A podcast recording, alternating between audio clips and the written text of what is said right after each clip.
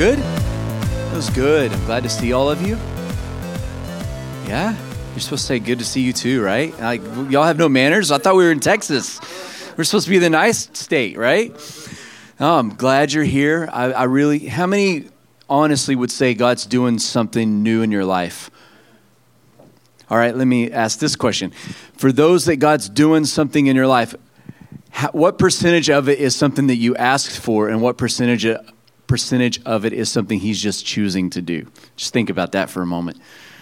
Pretty pretty interesting how He does what we need. He knows what we need before we ask. There are things He's doing in me right now that I've been asking for, and then there are things that I didn't even know I needed that God is doing. And to me, that is just another sign of Him being a good Father, Him being faithful to His word in us. He has a lot invested in us. Think about that. Say, God has a lot invested in me. And I'm a good investment.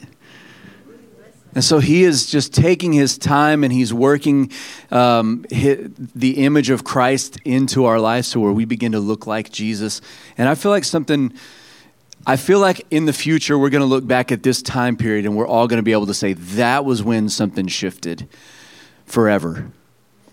That was when, I, don't know if we went back to our roots or we discovered an ancient well of salvation that we didn't know or we had moved past and, and, and kind of overlooked. Something is happening in this moment, in this time right now, that I can't get, a, get away from. I, I'm dreaming more. I mean, who else is dreaming more? I'm having more dreams. And it's like God talking to me in my dreams, and I love it. I'm like, keep doing it. The Bible even says He instructs us as we sleep. Like he, like I don't know what to do. How many have something in your life right now? You're like, I don't know what to do. Anyone, raise your hand. Yes. He will instruct you as you sleep. He will give you wisdom. He will sing over you and instruct you and put his wisdom inside of your heart. And I, I just want you to know that when I say the word revival, what do you think of? Yeah, everyone just think of something about revival and say it out loud on the count of three. One, two, three. Breakthrough. Life, resurrection, freedom, salvations, deliverance, joy. We talked about last week righteousness, peace, and joy. That's the kingdom. And I really feel strongly that revival is available that will never go away. Now, we've studied, how many have ever studied it or read of old revivals that have happened, like the Great Awakenings or the Azusa Street Revival or Topeka, Kansas Revival or uh, a more modern one, remember the Brownsville Revival, right? Um, the Pensacola outpouring that happened. Like there are these revivals, and it's almost like they have a, a shelf life where the glory of God rests on a place for a season and they see amazing salvations and miracles and people raised from the dead, marriages restored, um, sicknesses healed, businesses recovering from, from financial ruin, all kinds of amazing things that only God can do. And then it's almost like that season would lift. And I don't think that's God's will. Are y'all here? I don't think it's God's will for us to experience the glory of God and then it to, for it to diminish or to go away. And I, I want to challenge us as Fire Life to begin to expect what the Bible says that we go from glory to glory, from strength to strength. The Bible says this, and this is a really powerful verse. I'll, I'll, get to the Bible in Matthew chapter 5 in just a minute if you want to go ahead and open there. Matthew chapter 5. But I just wanted to kind of set a, a quick foundation today. The Bible says, Do not get drunk with wine because it dissipates. But be filled with what? The Holy Spirit. What's the, the, the meaning of this verse is God's not trying to ruin mankind's fun and their party, right? It's like God's not trying to say, hey, I don't want you to have fun and party. What God is saying is don't do that thing because it is a it is a shadowy image of the reality that I have for you. It is a poor representation of the freedom that I can give you that won't diminish but will only increase. This thing will bring pleasure for a moment or for a season, but it will, dim- it will diminish in your life. But the Holy Spirit doesn't diminish, it grows and it, it has compound interest. And he's saying, don't get drunk with wine, but be filled with the Holy Spirit. Because the experience that I want you to have is not one of this great moment and then it diminishes into mediocrity again. I want you to experience this great moment and it build and build and build from not just your generation, but to the next generation and to the next generation. So, what, what we're needing in the church right now, and what we're needing in this house right now, is to grab hold of the ancient truths of God that we can pass on to our children so that we don't rise to this place of, oh, you remember those times back in church when, when miracles happened and great things happened. And, and I don't know where those days went, but they were back there and I remember them. And our kids don't have something to stand on experientially. So it's diminished. I don't want that. And when God invests in us, when He pours out His entire wealth, He pours out His only Son for us, not so that we would see a diminishing return in our life, not so, not so that we would have these great moments and then it would slide off into mediocrity. Not that we would have these great victories and then we would live mostly in defeat and frustration. He didn't give His life for us to live like this. And I know life is suffering. I'm going to do a series very soon called Life is Suffering, and That's Good for Us. I don't know what the title is. That's not going to be it because that's a terrible title. But but life is suffering. How many would be as you get older you realize that a lot of life is suffering. It's fighting through. It's fighting to get debt free. It's fighting to raise a family. It's struggling to birth a business and then you birth the business and then it's a struggle to keep the business. And then it's a struggle to now what who do i bring into my business so that my business can expand? It's a struggle Life is a struggle, but the kingdom is not supposed to be like the life that we see here on earth. It's supposed to be a different reality where we can go from those moments in life where we live from heaven to earth, not from earth to heaven, where we're not constantly crying out from crisis, but we're living with solutions that are accessible right here and right now. And I really believe this is where God's taking us as a church. And when we talk about revival, this is what I'm talking about. Revival is where we steward the space that we have. I, I think I'm, I'm coming closer and closer to that being one of the, the foundational definitions to me of what revival looks like. It looks like stewardship. It looks like me not only caring for what God has entrusted to me, but increasing the value of it. Because there's a kingdom inside of me that's constantly growing in interest and it's compound interest and it's glory to glory. So my life, my home should be more beautiful and more beautiful the longer I live in it. It's everything that we care for should grow in beauty and its wealth as we take care of it over time. It should appreciate, not depreciate. And I feel like God is saying to us at Fire Life, and He has been saying this for a few months now, that revival, the kingdom of heaven, the kingdom is at hand. It is here. It is available right now. It requires a shift in our priorities.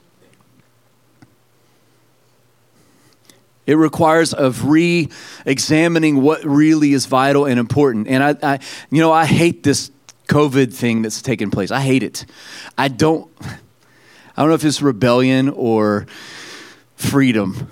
I'm going to call it freedom because it doesn't feel as bad. But I don't like being told I can't do things that I've always been able to do. I don't like it. I don't like not seeing people's faces when I go into the public. I don't like not being able, like learning to read that they're smiling with their eyes, but not seeing their. face. I miss that. Like I, miss those things. I miss.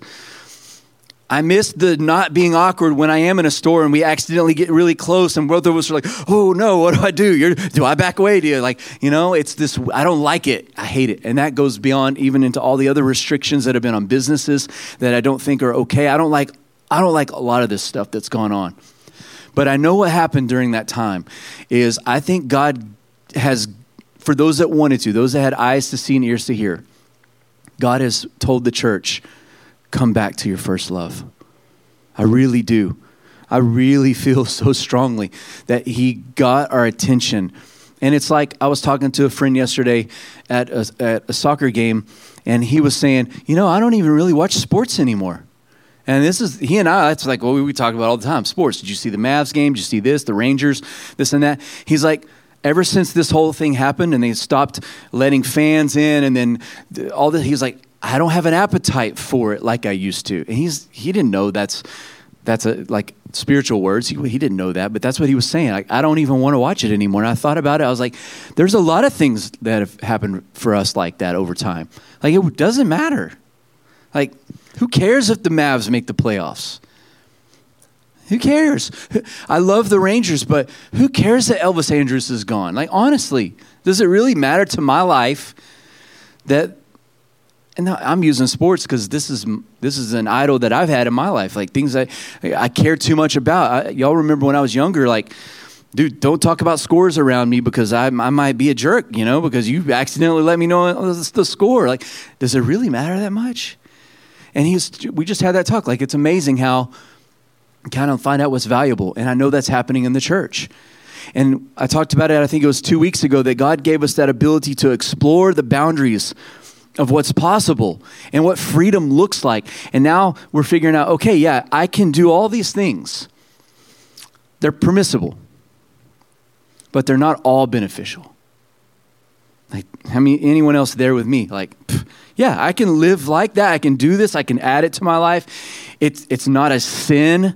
Like there are sins that are you don't get to add those to our life, right? We don't get to dabble in thievery, right? Like you don't, don't get to just add that. But there are things that, that aren't like listed as a sin against God's laws that we add to our life that can take away the affections of our heart and we don't even know it. And we realize that's not really beneficial if that's what it does to me. If it pulls me away, it's not worth it. And I feel like God's been getting our attention. And there's a couple of scriptures in Matthew 5 I want to close this down with. Matthew chapter 5, verse 3 and 6. This is the Beatitudes. We've learned these, we've heard these. And um, basically, what Jesus is saying is when you see people that are like this, this is the fruit that will come with it. When you see someone who is like this, who has this attitude, there will be this fruit in their life. And so he says, Blessed are the poor in spirit. Everyone say, poor in spirit. When you see people that are poor in spirit, the benefit, the fruit of their life will be they have the kingdom. What does it mean to be poor in spirit? It doesn't mean to beat yourself up. It doesn't mean to talk bad about yourself. It doesn't mean to, beat yourself into depression and, and to just constantly berate yourself. That's not what it means. It means to acknowledge your need for God. Blessed are those who realize their need for God. So this is the thing I love about the Bible. Remember, if it if the gospel doesn't work in every culture, then it might not be the gospel. This verse works in every culture. If we're poor, Sometimes it's easier to recognize, man, I, I can't even provide for my family because I'm not just poor in spirit, but I'm poor in flesh. And I need God. And sometimes it's easier in that state to realize, man, I need God for my next meal. But you can also be wealthy and be poor in spirit. You can realize, man, I'm running this business and I'm not smart enough to run this business this is God. God did this. God blessed me. God put these people in my life. As a matter of fact, the people that surround me are actually smarter and better at business than I am. I just got lucky to be in this room. And that's a poor in spirit mentality. I can't do this on my own. And God wants us, no matter what spectrum, where we are on that spectrum of life, He wants us to recognize I need God may not have had the greatest parents, but you can be a great parent if you recognize your need for God. And you can become a great parent without great parents. There's this thing inside of us that we can pull on the heart of God, and it comes through being poor in spirit. And then it goes on down in verse 6. And he says, Blessed are those who are hungry and thirsty for righteousness. So when you see people that are hungry and thirsty for righteousness, the fruit will be they will be filled. Everyone say, be filled. So when I'm poor in spirit, if I can live my life with a constant awareness that I need God, that I need Him, that I don't just want Him, I literally need Him to survive. He's my air. He's any good decision I make comes from Him. Every good and perfect gift in my life comes from His hand, not from anything I've earned or worked for or stewarded. It came from Him. Then the Bible says that when I am poor in spirit, then I get the kingdom. And if I'm hungry and thirsty for righteousness, if the things that I pursue after in life, because when we're hungry, we seek something out.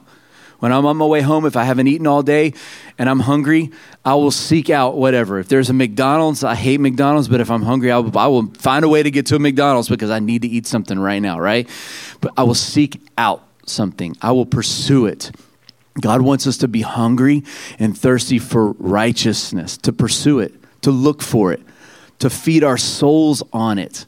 Come on? Because if we do that, then the Bible says that we will be filled with righteousness filled. This is a revival culture that I'm talking about. This is a kingdom culture. And it's not just for me, it's not just for you, it's for your children. It's for your children's children. And there's a way that we live that's different than the way the whole world lives. There has to be a way that we as believers live that is different than the way the world lives. We are disciples of Jesus. Amen? One of the reasons we will we'll be doing communion the first Sunday of every month is because Jesus brought his disciples to take communion and have that moment. And so, as a disciple, I take communion because I'm a disciple. I'm unified with Jesus. I'm one with him. And God is calling us to this place of revival in every area of our life. Amen? Like when, when God enters into our life, it shifts everything. He fills everything. He goes even places that we didn't ask him to go because he doesn't need permission. He just fills the space overflowing. The Bible says that when he enters the temple, the train of his robe filled the temple and it continued to fill it until it went out from the temple. He just fills things, amen? But here's the thing that I want to end with. And I, I'm going to end more serious. I heard this, I saw this actually, this quote. It's an older quote from Bill, from Bill Johnson, and he said this. He said, Perhaps the greatest repellent to revival is that we're satisfied without it. That we're satisfied without it. And I, I, I've become less and less satisfied with anything other than what God wants like there's there's just something happening. And i don't feel like it's just me. I, feel like it is happening with a lot of people that i'm in relationship with. Like there's something happening where he's waking us up. Because there we, we talked about it a few weeks ago. There's this progressive christianity that's crept in to to the to where the gospel is being watered down and watered down and watered down. And, and we're not of that group. We don't get to do that. Like that's not our calling we're called to the old fashioned, ancient truths of Jesus. And, and my fear is that there are still a lot of areas of our life where we're still satisfied enough as things are right now.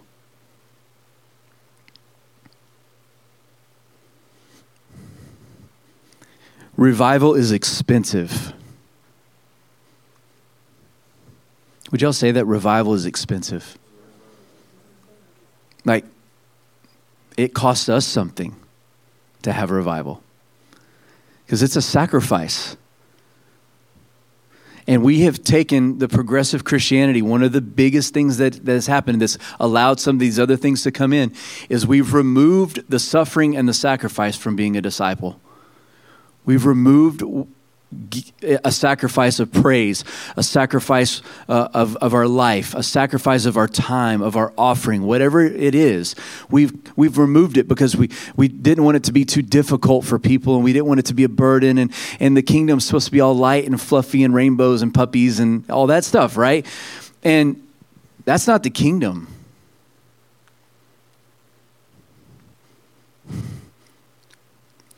The kingdom is at war with the world we live in. Do you know that? Are y'all still with me? Like, the kingdom is not being friends with the world. The kingdom's not playing footsies with the world system, like, oh, we can get along together. They can't get along together. If we think that as the world system continues on its path, that the church can be friends with the world and we're going to be okay, you're crazy. We can't survive in a world that's going one way when Christianity is supposed to be going the other way. And we can't drift to be friends with the world. The Bible says if we're friends with the world, then we're enemies to God. Now, I want you to please see how serious this is. We are part of a system that's at war with the other system. We can't be friends with it. And I don't mean we hate the world. I don't mean that. Hopefully, you understand me long enough to know. I'm saying I can't allow my heart to be tied and anchored to the things that the world loves. I can't allow my emotions to be moved by the things the world is moved by. I can't allow the news cycle of the world to affect my mentality. 99% of the stuff we see isn't even true. And if it is true, it's not true because it's in the devil's mouth. And it's twisted and it's told from a different perspective, meant to cause us to move a specific direction. It's all propaganda, every bit of it. Both sides, all sides, it's all propaganda. Because the world that we're connected to, the world we're citizens of, is at war with the other world. They cannot get along. They don't make sense. And if if you don't believe me, and we thought, oh well, we can just make nice. And I'm talking generally here, and I don't, I'm not talking politics. I don't care who you voted for, but the the U.S. as a whole thought, oh well, we'll just go a different direction. Things will settle down. Have they settled down? Actually, that system has doubled down on the things that are anti Christianity. The, the whole new political system that's come in has doubled down on abortion being funded by our tax dollars. They've doubled down on transgender boys that have now become girls competing in, in sporting and athletic events as a girl, even though it's not a girl. That doesn't sound fair to me. Number one, sporting. It doesn't sound very sporting of, uh, of, of us. But that is being pushed down. Every law is being pushed out oh it's okay. We can play nice with with this party. We can play nice with that party. How's that going for us church? We cannot be part of the system. We can't. It will never how can two walk together unless they unless they what? The only way we can walk together with the world is either they agree with us or we agree with them but we have to come to agreement and it, man, I didn't know I felt all this this morning so strongly. I really do. They, we're at war. I was just going to stop there. I'll go way too long. So if you say you're a believer, these are the rules that we're playing by. And Jesus told us from the get go hey, you're not of this world. you are aliens and strangers. If they if they hated me, they're going to hate you too. Your, your wisdom that, that the church has a, has a set of wisdom that, that we circle around right it's the wisdom of god the wisdom of jesus and the prophets like we gather around that wisdom the world thinks that's foolish we think we're going to get along. We think we're going to be okay. That, that what we think is wise, they think is foolish. And what the world now thinks is wise is really foolish to us. It just doesn't, doesn't add up doesn't make sense because we are aliens. We were never meant to have the affections of our heart side with the citizens of earth, be citizens of the United States or whatever nation it is. It doesn't matter. We were supposed to be citizens of heaven. Are you all okay? I, I just never know if I'm coming across the way I want to. I always have to listen back, and I'm like, ah, like, we have to unplug. We have to disengage our heart from it. I'm not saying not being informed and all that stuff. We should be informed. If we're not informed, how do we know how to how to war? There's, but here's the problem who's informing us? What is informing us? Because the word inform means internal formation. Internal formation. It's building something inside of me. And if I'm being informed by an echo chamber over here, or if I'm being informed by an echo chamber over there, whatever kingdom is their kingdom starts to become formed inside of my heart.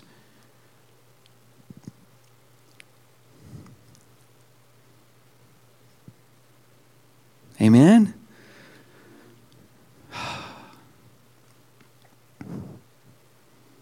Is this making sense? Is this is this where you're at? Like it's not only political either. It's in the business world. The way the business world does business now is it doesn't make sense. The stock market should not be the word the stock market is. Like there's there's things being done behind the scenes in all of the major mountains in education and, and business and finance and in Hollywood and the arts and government and church. There's corruption all over the place right now. And if we're, if we're not anchored to heaven, and if heaven is not our home, if we don't long for heaven more than we long for anything here, then we're going to be formed by whatever rules that mountain.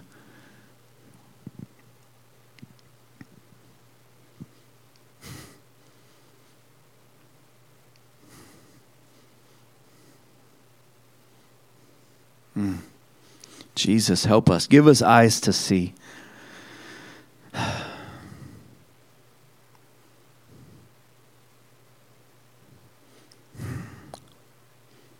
Lord, we say now that nothing on this earth can satisfy, only you.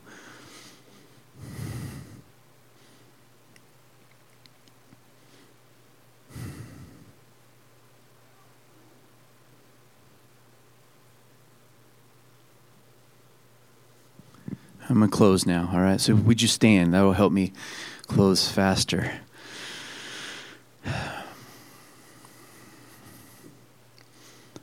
Our agenda has to change, okay?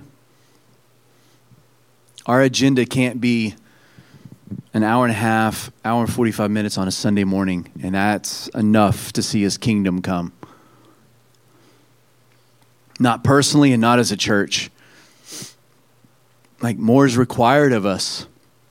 Our agenda has to change. Our agenda can't be to get people into the room or to grow a church uh, membership roster. It has to be to see people turned into disciples that are rooted with the ancient truths of God, that are on the firm foundation of Jesus Christ, the cornerstone. And we've got to make that the center and the focus. And that doesn't just mean the church, that means in our families and our homes personally. Like, Am I raising my kids to love the Lord? Am I letting them feel what it feels like when His presence comes into the house because I'm stirring it up? Do they hear in my voice when I talk about God that I love Him? That's what I'm talking about. Because those are the things that matter. The only thing that will last is what we do for Christ. The only thing that will remain, yeah, do well in your business, build your house. I want my house to be as beautiful as I can make it, but it's going to go away someday. But the things I built for Christ in the hearts of my sons and my daughters and my grandkids, that's, that's what matters. The souls that I can prophesy into that turns their world around where they give their heart to Jesus, that really matters. Those things matter.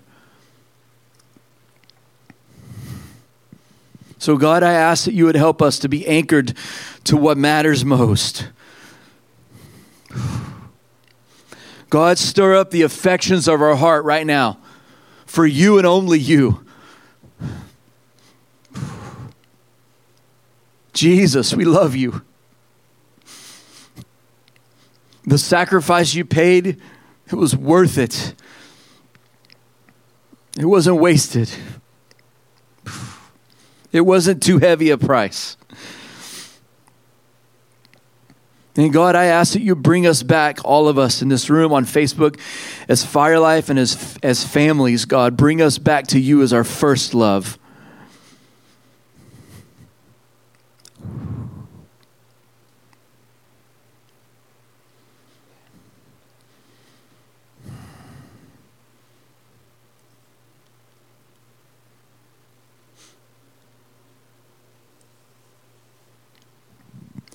We break off our affection to this world.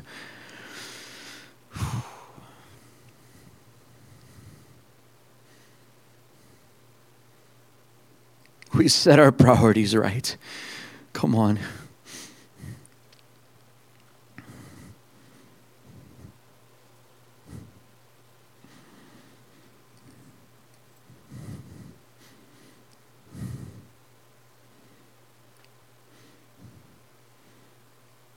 God, help us to be poor in spirit. Would you say that? Dear God, help me to live poor in spirit, that I may have your kingdom. God, I ask you to help me to hunger and thirst for righteousness, that I may be filled with righteousness. Mark me, come on. Mark me, God.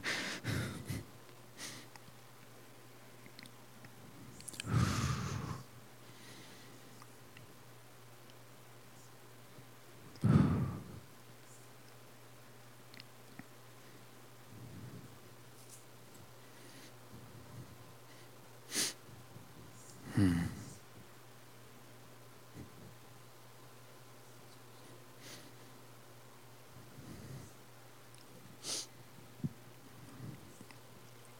Jesus, come on. And you just stir up your affection for him. This is how we're going to close out. Just stir up your love for Jesus. Just think about his goodness, what he's done. Come on. Oh, Jesus, we love you. The cure to all of this is loving you. The cure to all of this is to love you with all of our heart, with all of our soul, with all of our strength.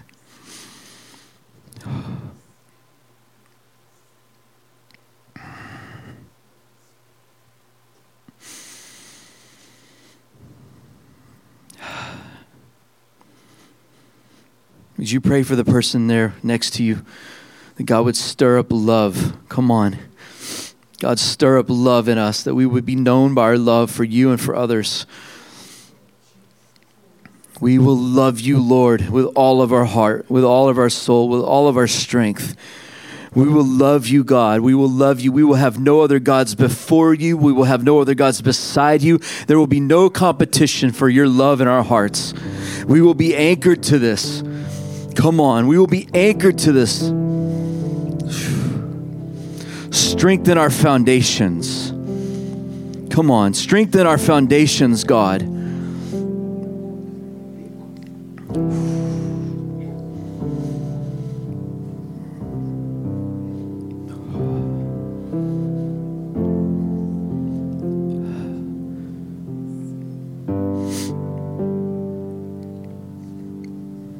Jesus.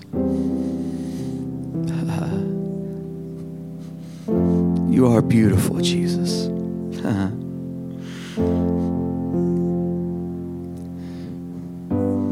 yeah. We say what David said better is one day in your courts, God. better is one day in your house than thousands elsewhere, God. Oh, our heart and our flesh. Would you say that my heart and my flesh cries out for you, the living God?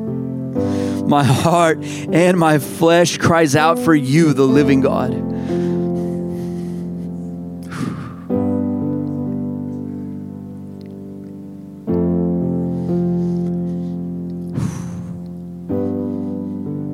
God, we make room for you.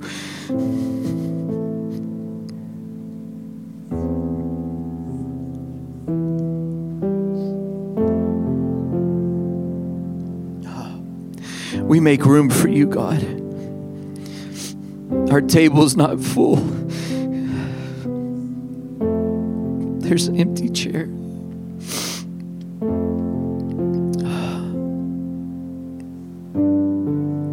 Our home's not full, God. I love my home, God. It's a refuge, Lord. You know how I feel. I love being in my house. Your presence is there. But it's not too full for more of you. We're not too busy.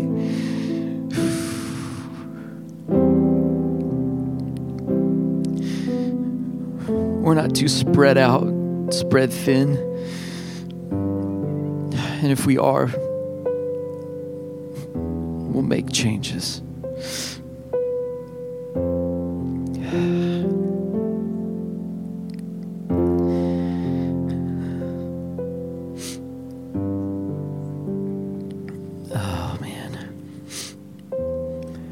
God is raising up an army in, in this house. Like I don't I don't know how to explain it. I just saw it like like the disciples were a, a very elite force. Just a few men. They were an elite force, man. They went around healing people all over, seeing crazy signs and wonders. And it was a small number of people. And Jesus had lots of people following him. They were all part of it. But there was that elite force. I want to be one of those elite. I just want to be in the crowd. And I want to be the messenger that goes and tells, hey, this is what Jesus did. I want to be part of it. I want to be in the middle of it. I want to be one of the ones that runs back and says, hey, you're right. We saw Satan. When we used your name, he ran.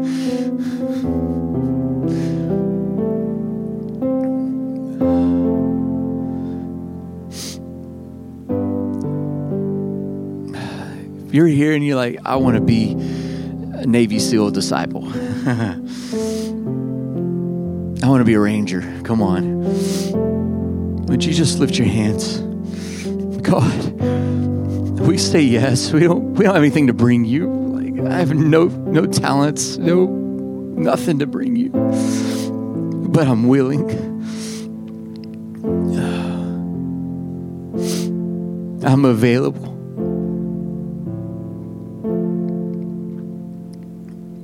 You want me to serve tables, I will. I'll be a Stephen. I'll serve tables.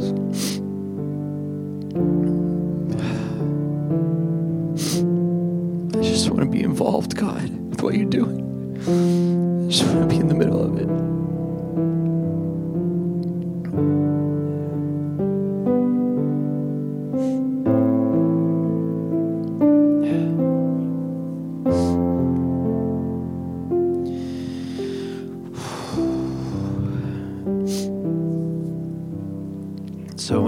Jesus called his disciples, he commissioned them. Like he told them, okay, now you got a job to do. And that's the same for us.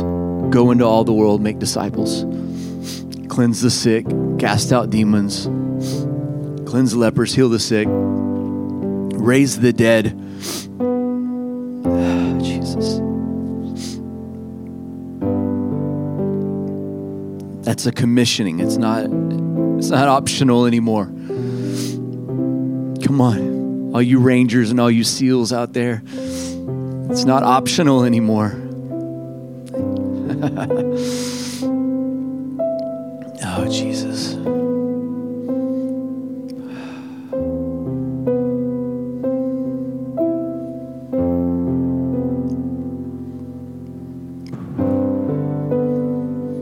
The other commission he gave was look out into the fields. Don't say in six months or in a year comes the harvest. Look out into the fields now. They're ripe for the harvest. And he said, Don't pray for the harvest, but pray for laborers.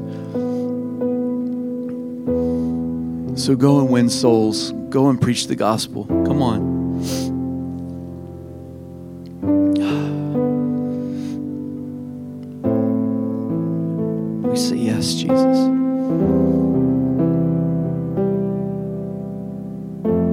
Us to make the most of every opportunity. Would you pray that? God, help me to make the most of every opportunity.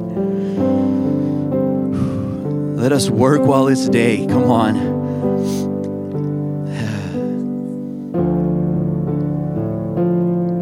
Oh, Jesus, we need you. We love you. We say yes.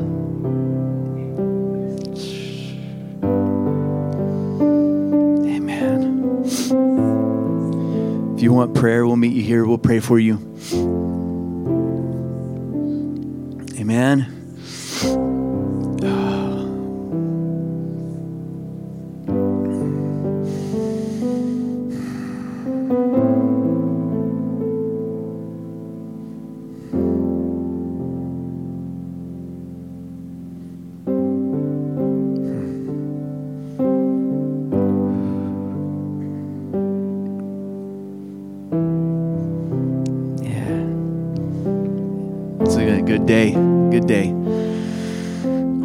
Bless you. We send you out. Come on. You're sent out. You are sent ones. You are sent out to do the work of a disciple.